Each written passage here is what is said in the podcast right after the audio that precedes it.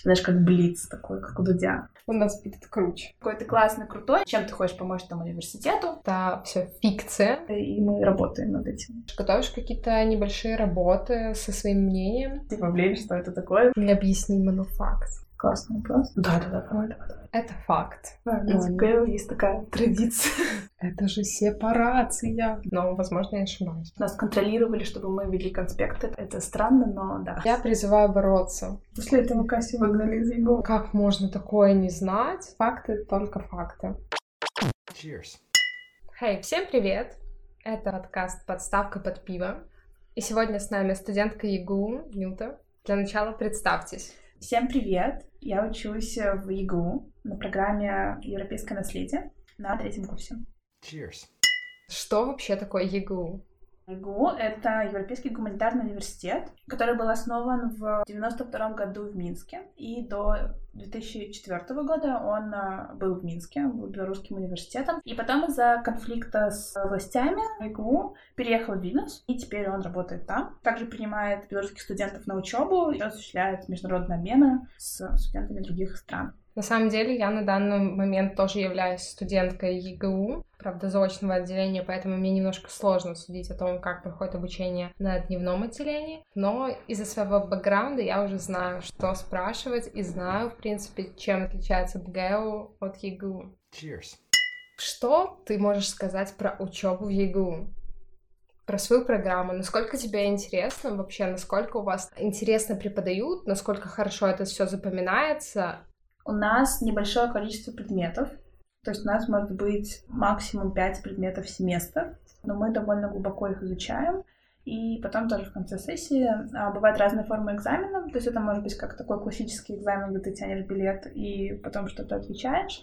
Вот. А может экзамен приниматься, например, в форме эссе или в форме сдачи какого-либо проекта. Еще есть несколько общих курсов для студентов всех программ правило, они проходят их на первом курсе. То есть это курс английского языка вы проходят все, и курс э, введения в гуманитарные знания, и введение в социальные науки. Также проходят студенты двух программ из пяти. И чтобы сдать эти курсы, там довольно интересная э, сдача материала. Нужно подготовить перформанс, эссе, проект и симпозиум. И вы это все делаете в течение одной-двух недель, и потом как бы сразу закрываете предмет, и все. А все остальные предметы вы изучаете тоже в течение семестра и потом сдаете на сессии.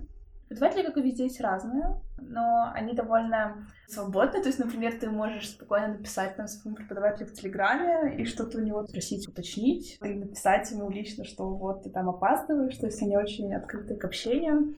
Мы даже вместе ходили с нашими преподавателями, например, в музей, просто так, не в учебное время. Cheers.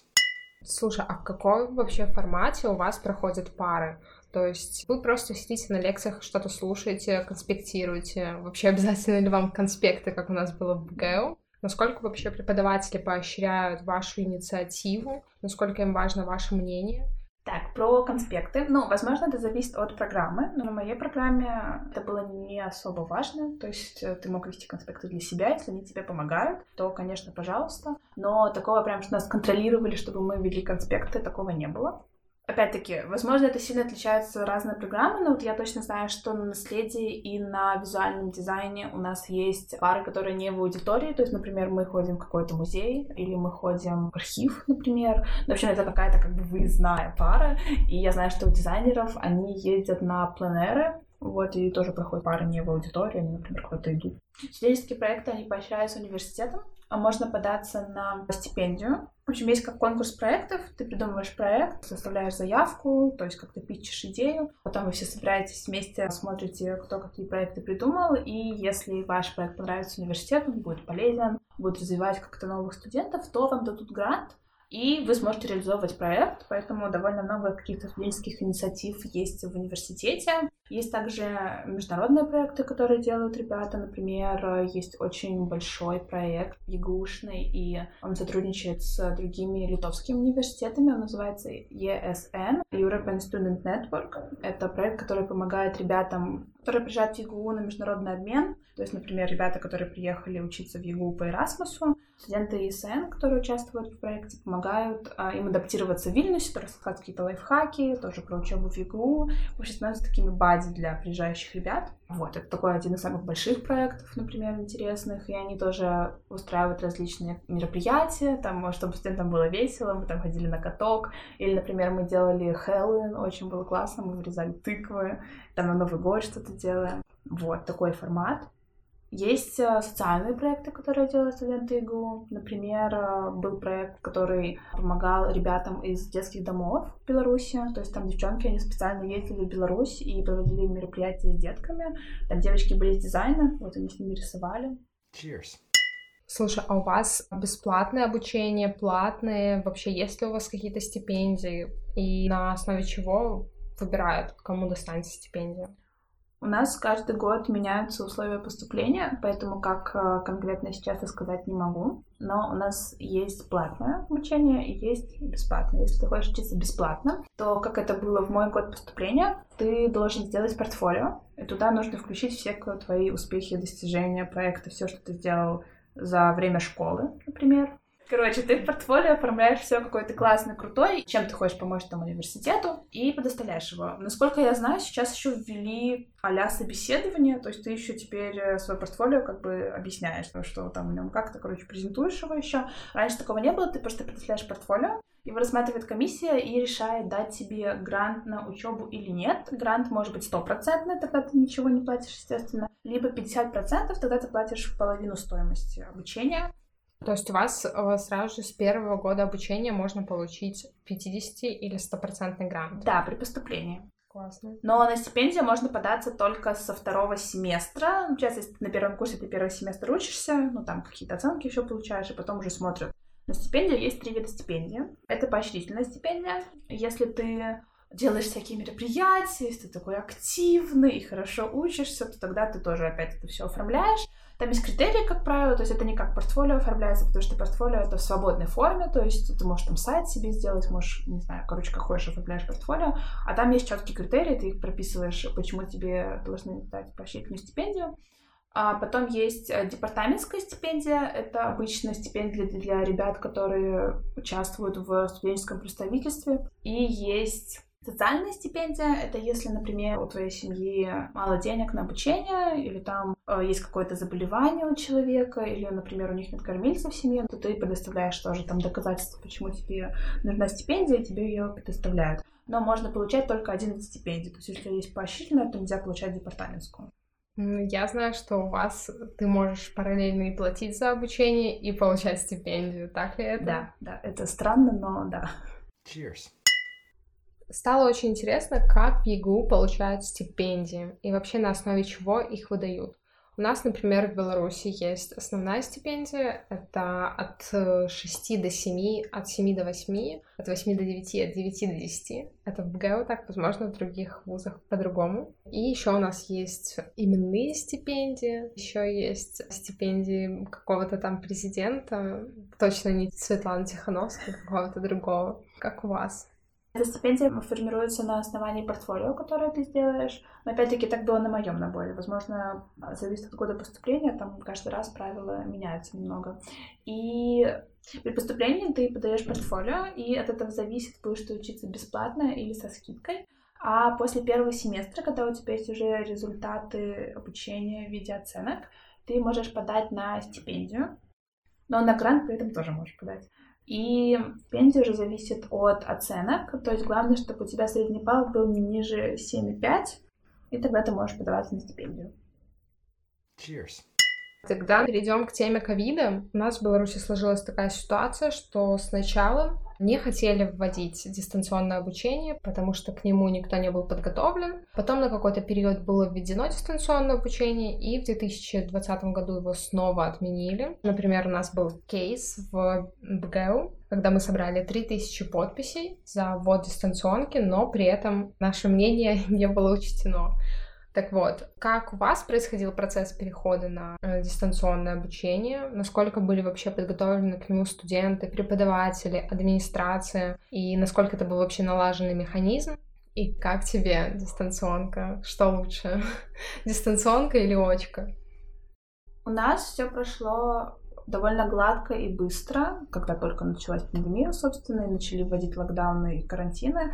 Семестр второй начинается в марте, и у нас он сразу начался с дистанционного обучения. Платформы для обучения обычно выбирал преподаватель. Ну, как правило, это был либо Skype, либо Zoom. Мы созванивались, нам еще кидали какие-то задания, например, в текстовом файле и все. Ну, это было довольно налажено. Не было такого, что они не знали, что делать. Вот, то есть довольно быстро все это было организовано. Насколько я знаю, просто у университета уже был такой опыт э, в плане, у нас же есть заочная форма обучения, и они практикуют такой э, смешанный формат, что очень часто заочники, они созваниваются с преподавателями, тоже обсуждают какие-то проекты, какие-то свои работы, поэтому преподаватели, в принципе, все знали, что делать, просто перенесли вот этот формат заочного обучения на очный, и вот, собственно, полтора года мы учились дистанционно, мне не очень понравилось на дистанционном обучении, потому что у меня такая специальность, которую все-таки нужно изучать живьем, то есть это наследие, это нужно смотреть, ездить, взаимодействовать. Но если это какая-то специальность, например, международное право, то, возможно, это удобно. Ты сидишь дома у себя в комфортной обстановке и учишь материал. Мне еще очень понравилось, что университет не остановил мероприятия, которые у нас были на очном формате, то есть у нас продолжались какие-то встречи, например, в Zoom, или вот в ЕГУ у нас есть бесплатная йога, и у нас йога перенеслась в онлайн-формат, можно было приходить на занятия и заниматься. Это очень классный большой аспект вузу за это, который не забросил все активности. Cheers. Что выбрали студенты ИГУ? Сидеть в Беларуси или все-таки во время дистанционки находиться в Вильнюсе? А студенты ЕГУ, ну, мне кажется, по крайней мере, я могу судить так по своему потоку, ребята выделились как-то 50 на 50, кто-то остался в Вильнюсе, чаще всего это были ребята из каких-то маленьких городов в Беларуси, а кто-то вернулся в Минск и обучался из Беларуси. Cheers. Еще хотела бы поделиться своим опытом обучения на заочном отделении в ЕГУ. Насколько я знаю, там есть практика, когда вы приезжаете и несколько недель подряд проходите какие-то предметы, потом их сдаете. А в этом году студентам заочного отделения предлагалось выбрать или вот так вот за несколько недель пройти программу в онлайн-режиме, или это все растянуть на целый семестр, и студенты моей программы выбрали, что они будут заниматься все время. Это был очень удобный для меня формат, потому что у нас было три пары в неделю. По вечерам это где-то два академических часа. Это был замечательный формат, в котором ты не напряженно проходишь э, эти предметы, пишешь какие-то эссе, читаешь какую-то литературу к парам, и на паре это все обсуждаешь с преподавателем. Преподаватель скорее тот, кто выслушивает тебя и пытается тебя направить в нужную сторону, а не тот, кто сидит и пытается оценить твои знания. Я скажу честно, я даже не интересовалась своими отметками, пока я там училась. Я старалась э, как бы максимально продуктивно проводить время, задавать вопросы, за которые я не чувствовала, что мне там что-то скажут, а как можно такое не знать. Cheers. У нас в ГЭУ была такая ситуация, когда давали темы каких-нибудь докладов, курсовых, дипломных или каких-нибудь научных работ. Если, например, у нас в группе 24 человека, то нам обычно дают 24 темы, каждый должен выбрать себе одну из этих тем, чтобы не повторяться. То есть кто первый, тот выбирает себе какую-нибудь более интересную тему, а кто последний, тот уже должен выбирать как бы то, что осталось. Какая практика у вас в ИГУ? Опять-таки это может зависеть от программы, но как было у меня, есть, если это какая-то рядовая студенческая работа, то вам дается на выбор, например, 10 тем, и у вас, допустим, 10 человек в группе, то просто каждый выбирает тему, которая ему нравится, и там может два или три человека писать на одну и ту же тему. Но понятно, что у всех работы будут разные. Вот, то есть, ну, не может быть там двух одинаковых работ, но только, конечно, если вы не спишете ее друг у друга, но в ЕГУ очень строго с плагиатом, за это тебя даже могут отчислить, поэтому, как правило, никто ни у кого не списывает. Еще знаю, что можно добавлять свои темы. Да, можно, если ты хочешь прям что-то свое внести, ты такой новатор, то можно предложить и обсудить это уже отдельно с преподавателем. Если это курсовая работа, но у нас нет курсовых работ как таковых, у нас называется годовой проект, и ты работаешь над этим проектом целый год практически.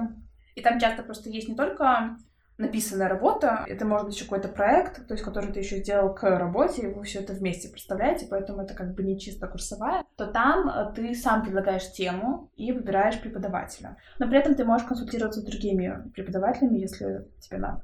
Cheers. Я учусь в ЕГУ полгода и заметила такую особенность, что там есть преподаватели, которые преподают на белорусском, русском и английском языках. Также преподаватель там предоставляет литературу на этих трех языках. Ты можешь писать эссе или какие-то работы тоже на этих трех языках, и это вообще не является проблемой. То есть максимально брать литературу из разных источников, практиковать свой английский язык. Cheers. Насколько я знаю, БГУ сотрудничает с университетами других стран, но при этом я никогда не слышала о возможностях какого-то обмена. Поэтому стало интересно, как у вас происходит международный обмен, насколько легко туда попасть, насколько вообще это классно. Да, у нас есть международные обмены по Эрасмусу. Я считаю, что это одна из самых крутых возможностей, которые есть в ЕГУ, которые обязательно нужно воспользоваться. За период обучения можно поехать два раза. Что такое вообще Erasmus? Это сеть европейских университетов, в которые ЕГУ тоже входит. И есть как бы список стран и список университетов и специальностей, которые ты можешь выбрать и податься туда. Ты заполняешь заявку на сайте и отправляешь в университет и проходишь отбор. Но отбор пройти довольно легко, и можно еще даже получить стипендию в Европейском университете, который ты выбрал. Ну и там уже дальше ты ведешь э, сам коммуникацию с представителями университета, куда ты едешь, они там помогают как-то с документами тебе оформить, все тебе рассказывают. И ты едешь на полгода, учиться в другую страну, потом возвращаешься. Очень важно, чтобы у тебя не было задолженности перед э, ЕГУ. И иногда бывает так, что программа университета, в которой ты едешь, она немножко не совпадает с той программой, которую вы должны проходить в ЕГУ. Если она не совпадает, то ты должен э, сам достать предметы, которые ты пропустил. В общем, ты сам полностью тут отчитываешься за свою академическую успеваемость и сам все это контролируешь. И можно поехать первый год просто по обмену, поучиться за границей, попробовать, как это тебе понравится или нет. И второй раз можно поехать на практику уже на старших курсах, когда нужно проходить практику обязательно. И ты можешь это все скомбинировать и поехать на практику в другую страну. Cheers.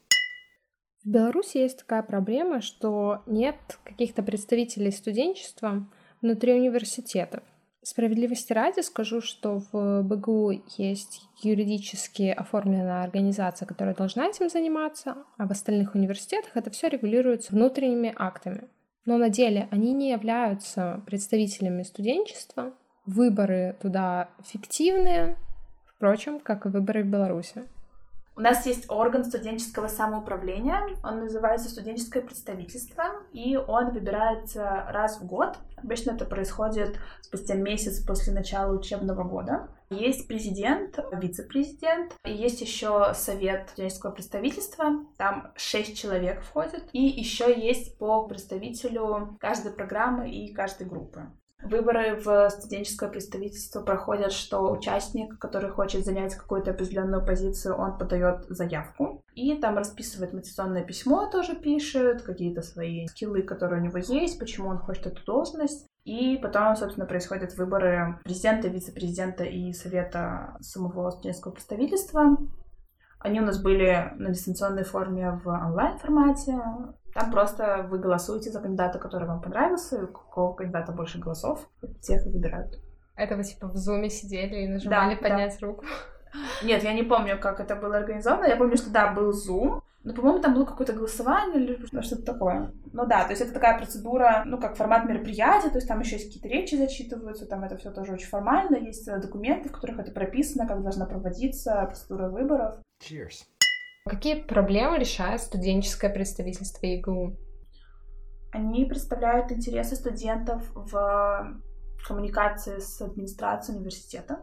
И если есть какая-то актуальная проблема, например, такой проблемы у нас было ЕГУ перешел на дистанционный формат. Очень многие ребята предложили платить полную стоимость обучения, хотя учебная нагрузка была явно ниже. То есть у нас не было так много материала, но все-таки это был дистанционный формат, то есть как заочная форма, а не очная. А на заочной форме ребята платят меньше. И студенческое представительство поднимало этот вопрос и просило администрацию снизить ставку оплаты. То есть они встречаются с администрацией, составляют какие-то документы, если это нужно как-то именно оформлять там, с юридической точки зрения. И еще студенческое представительство публикует отчеты о своей работе э, перед всеми студентами. Они тоже ведут свой канал, где у них вся их деятельность э, очень прозрачная, они за все отчитываются. Например, какие-то проблемы, если есть с общежитиями. Ну, вообще, если возникают какие-то вопросы, то мы обращаемся в студенческое представительство, и иногда они сами проводят опросы среди студентов, то есть что вам не хватает, что вы хотите улучшить, и потом идут с этим к администрации. Cheers. А какие вообще бывают проблемы у студентов ЕГУ? Например, какие проблемы в общежитии, какие проблемы в университете, есть ли какие-то проблемы в коммуникации с преподавателями, в коммуникации между студентами, ну вот частая проблема, которая сталкиваются студенты ЕГУ, это у нас э, меняются условия оплаты, и иногда студентов про это не предупреждают, к сожалению, и мы об этом узнаем очень поздно. И вот студенческое представительство пытается как-то решить этот вопрос, взаимодействовать с администрацией. Пока не успешно, к сожалению, но здорово, что есть хотя бы такая возможность как-то прийти к администрации и высказать, что вот нам такое не нравится, пожалуйста, давайте мы будем эту проблему как-то решать. В какой-то момент, я не помню, с чего это началось, но появилась такая проблема в ЕГУ. Нельзя было снимать лекции в аудитории, то есть там делать видео, фото самой лекции. У нас даже повесили на аудитории таблички, чтобы никакой там фрагмент лекции не может быть а, задокументирован без согласия преподавателя. Ну, это как бы тоже ограничивает право твое на обучение. То есть, может, я хочу что-то записать или там сфотографировать слайд, типа, почему я не могу это сделать. Но вот был такой момент, когда запретили это, и вот студенческое представительство тоже решало этот момент. Тут, наверное, стоит вспомнить, что у меня в ГЭО тоже была такая ситуация, когда нам не разрешали фотографировать слайды, при том, что наш преподаватель диктовал все очень быстро. Я вспомнила кейс, э, когда у студентов была возможность воспользоваться такой свободой, которой, наверное, нет у белорусских студентов. У нас есть два чатика. В одном есть администрация, и там какие-то более официальные вопросы решаются. Вот, это тоже классно, что вот ЕГУ, ну, это довольно маленький университет, и вы можете просто сидеть э, с администрацией в этом чате и прямо у них что-то спросить, и там всегда очень быстро отвечают. Вообще в плане какой-то коммуникации со студентами, это всегда все очень хорошо, но очень быстро ты получишь какой-то фидбэк на свой вопрос. В этом плане никаких проблем нет. Есть еще неофициальный чат, в котором мы обсуждаем все, что нельзя обсуждать в официальном. И там как-то начался спор между студентами, они стали обсуждать феминизм. В общем, это очень такая многогранная тема, и там разгорелся прям скандал.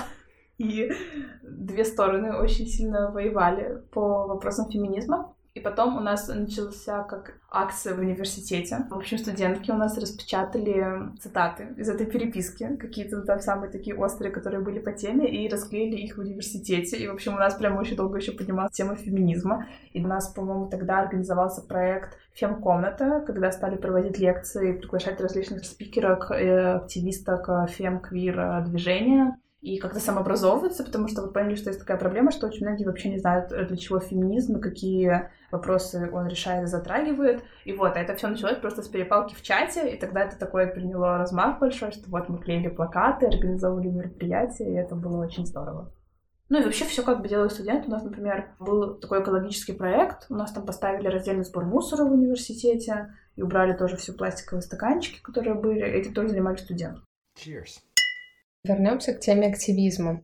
Может ли студенческое представительство выступать от имени всех студентов ЕГУ и требовать, чтобы администрация ЕГУ также выступила, например, как в случае с Беларусью, с осуждением насилия? Как бы вы управляете администрацией или администрация управляет вами? Да, студенческое представительство может выступать от лица студентов. Как правило, оно так и делает. То есть оно поддерживает контакт со студентами всеми. Но очень часто администрация сама дает какие-то комментарии. То есть, например, недавний кейс, который был с Софией Сапегой, которая является студенткой ИГУ. Она заканчивает магистратуру, и выставили ее а дипломную работу, которую кто-то придумал, чтобы ее очернить перед белорусами. И тогда администрация ИГУ высказалась, что нет, тогда студентка написала такую работу и стала в ее защиту. И это было очень классно, очень здорово, и они это делали по собственной инициативе. То есть они довольно быстро реагируют на какие-то вопросы, касающиеся университета сами. Но и студенческое представительство может также выступать отдельно от администрации ИГУ либо может какое-то заявление делать вместе. Но если, например, смоделировать ситуацию, вот в Беларуси начались протесты, и администрация ЕГУ, например, пассивничает. Но студенты ЕГУ хотят выступать не от имени студенческого представительства, от имени всех студентов ЕГУ, а от имени самого ЕГУ. То есть ЕГУ — это администрация или это студенты? Я думаю, все-таки студенты, потому что иногда студенты выступают против администрации, то есть мнения не совпадают, и тогда студенты все берут в свои руки, идут сами решать проблемы. У нас есть очень классная фраза, которую как-то сказала одна из президенток студенческого представительства, что нужно выносить ссоры из избы. Но иногда когда наши мнения совпадают с администрацией, мы можем выступать вместе. То есть это, опять-таки, про возможность диалога с администрацией, выстраивания каких-либо коммуникаций, с которыми в ЕГУ ситуация получше, чем в Беларуси, но тоже есть к чему стремиться и как улучшать взаимодействие, и мы работаем над этим. Cheers. Знаешь ли ты, что в Беларуси есть такая практика, как бесплатное высшее образование? Почему оно бесплатное? Потому что ты на два года считаешься рабом этой страны, рабом этого университета и должен отрабатывать. Знала ли ты о такой практике в Беларуси? Есть ли такая практика в ЕГУ? Нет, у нас такого нет. И для меня эта практика в Беларуси, она очень странная и непонятная, и я знала, что она есть, и я знала, что в ЕГУ ее не будет, и я очень рада, что когда я заканчиваю университет, я не связана какими-то обязательствами с ними, то есть э, во время учебы можно бесплатно учиться, если ты получаешь грант, э, и распределения нет, очень часто ребята идут в магистратуру, потому что диплом ЕГУ, он э, котируется в Европе. В Европе вообще очень сложно, если у тебя только бакалавр, то есть там сложно найти работу, поэтому многие идут в магистратуру и поступают дальше в какие-то европейские другие страны. Ну, либо заканчивают магистратуру в ЕГУ. Ну, в общем, обязательного распределения нет. Ты там выбираешь место работы. Cheers. Что повлияло на то, что ты пошла в ЕГУ, а не в какой-то белорусский вуз? Я вообще совершенно случайно узнала про ИГУ. Я не знала, что есть какой-то университет в изгнании, как иногда называют ИГУ. Ну, потому что Белорусский университет находится в Вильнюсе. Я совершенно случайно узнала, в общем, это был конец десятого моего класса, и я вообще не знала, куда я буду поступать, что я буду делать. Я так отодвигала эти вопросы до последнего момента. Я как-то ехала со своей тетей в машине, и она такая, ну что, куда будешь поступать? А я тогда тоже не знала, какая будет специальность, просто так примерно прикидывала, что мне интересно. Я думаю, ну, наверное, да, в институт культуры попробую, хотя у меня никогда не было какого-то стремления учиться в Беларуси, мне всегда хотелось попробовать что-то новое, то есть в другой стране пожить, путешествовать, международные обмены попробовать. Тетя мне говорит, что ну, давай, может, попробуешь в ЕГУ. Я думаю, ой, а что это такое? А она училась на курсах э, в ЕГУ. В общем, иногда у нас университет организовывает летние школы, какие-то курсы, куда могут приходить все, не студенты ЕГУ. В общем, есть такие программы, когда университет э, такие делает как открытое образование для всех, и ты приходишь, просто проходишь курсы, бесплатные или платные, и тебе там дадут какой-то, может быть, сертификат еще. Вот, и моя тетя приходила курсы художественные в ЕГУ, и вот сказала про этот университет. А я подумала, ой, ну, наверное, это прикольно, потом как-нибудь загуглю про, про него. Cheers. Окей, okay, мы выяснили, как ты узнала о том, что такое ЕГУ, но знала ли ты, что тебя будет ждать в белорусском вузе, и стоял ли у тебя выбор вообще, белорусский вуз или ЕГУ? После 11 лет обучения в школе я примерно представляла образовательную систему в Беларуси, и я знала, что есть э, вот эта вот форма поступления через ЦТ, которая, кстати, мне очень сильно не нравилась. Я по итогу не сдавала ЦТ. Но это еще тоже моя такая особенность, что мне очень сложно дается решение каких-либо тестов, вот где нужно выбирать прям вариант ответа. И я вот знала про такие штуки, как распределение, опять-таки, и мне казалось они немножечко странными. А еще БРСМ была очень странная штука, я знала, что в университете это тоже есть. И это было у меня в школе, и мне всегда казалось, типа, блин, что это такое вообще?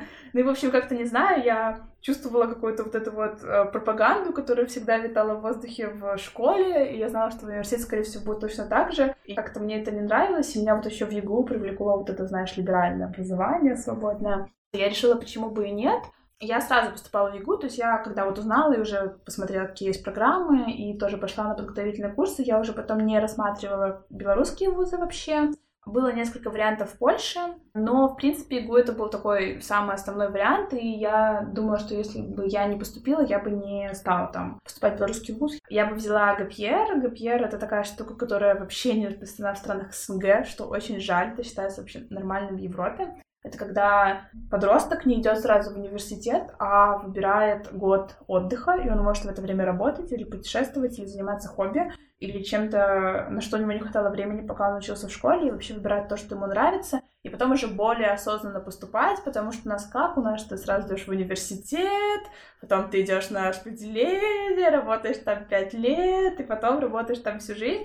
Вот. Но лучше же, наверное, когда ты осознанно подумаешь, куда ты хочешь идти, потратишь на это год, а не пять лет, и уже потом пойдешь, куда именно ты хочешь. Cheers.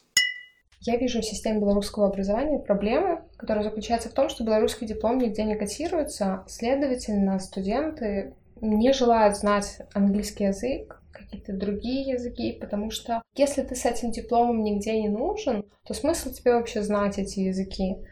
Смысл есть, потому что, насколько я знаю, даже если твой диплом не котируется бакалаврский в Европе, ты же можешь поступить в магистратуру все равно европейскую. Скажи лучше, просто не стоит поступать в белорусский университет? Не могу так однозначно сказать, стоит или нет. Я могу просто поделиться вот тем опытом обучения, что у меня есть ЕГУ.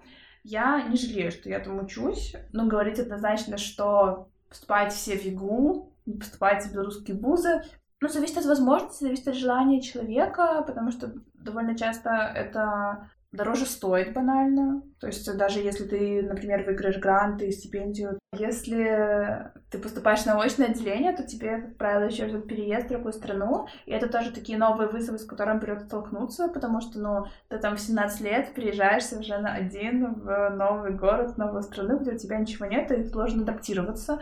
Но это очень классно тоже, конечно, тебя закаляет. Ты учишься жить самостоятельно вообще, один, где рядом нет родителей, от тебя все зависит. Это классный вообще, безусловно, конечно, опыт. Это же сепарация. Да, да, все это взрослая жизнь наступает. На самом деле, отвечая на вопрос, стоит ли поступать абитуриентам этого года в какие-нибудь белорусские вузы, хотелось бы сказать сразу и да, и нет. Нет, потому что это белорусские вузы, и качество белорусского образования оставляет желать лучшего. Это факт. Да, потому что мне бы очень хотелось, чтобы в белорусских вузах было как можно больше молодежи, которая хотела бы что-то менять. Я надеюсь на то, что наш с тобой разговор поможет нынешним студентам понять, что есть что менять, есть куда расти, что развивать, и что самое главное — это самоорганизация студентов, потому что только вместе мы сила и можем повлиять на администрацию. Наверное, еще не стоит забывать про то, что администрация — это те, кого мы нанимаем, чтобы они решали наши проблемы, организовывали наш учебный рабочий процесс. Cheers. Какой совет ты могла бы дать белорусским студентам? Быть активными и отстаивать свои права. Я понимаю, что в белорусском вузе более неблагоприятная атмосфера для этого, но есть такие прекрасные инициативы, как, например, ЗБС, которая может помочь в этом учить английский, потому что это очень важно, и можно участвовать в международных проектах.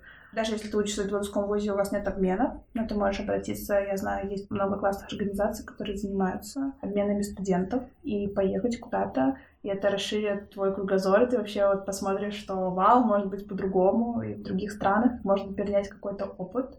И не бойтесь задавать вопросы, потому что очень часто мы боимся что-то спросить. Это совершенно нормально, когда люди задают вопросы, и появляется какая-то возможность для развития дискуссии и формирования взглядов у вас и у ваших одногруппников. Поэтому задавайте вопросы, это классно, и не забивайте на сон. Сон — это очень важно.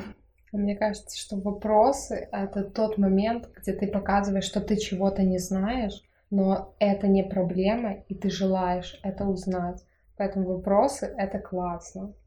А с вами была Кася, численная студентка БГЭО и нынешняя студентка ЕГУ и студентка Белорусского университета в изгнании Нита.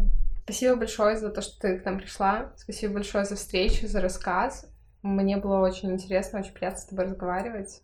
Спасибо, Катя, за то, что позвала. Слушайте подкасты, распространяйте его в своих студенческих группах и хороших всем учебных дней.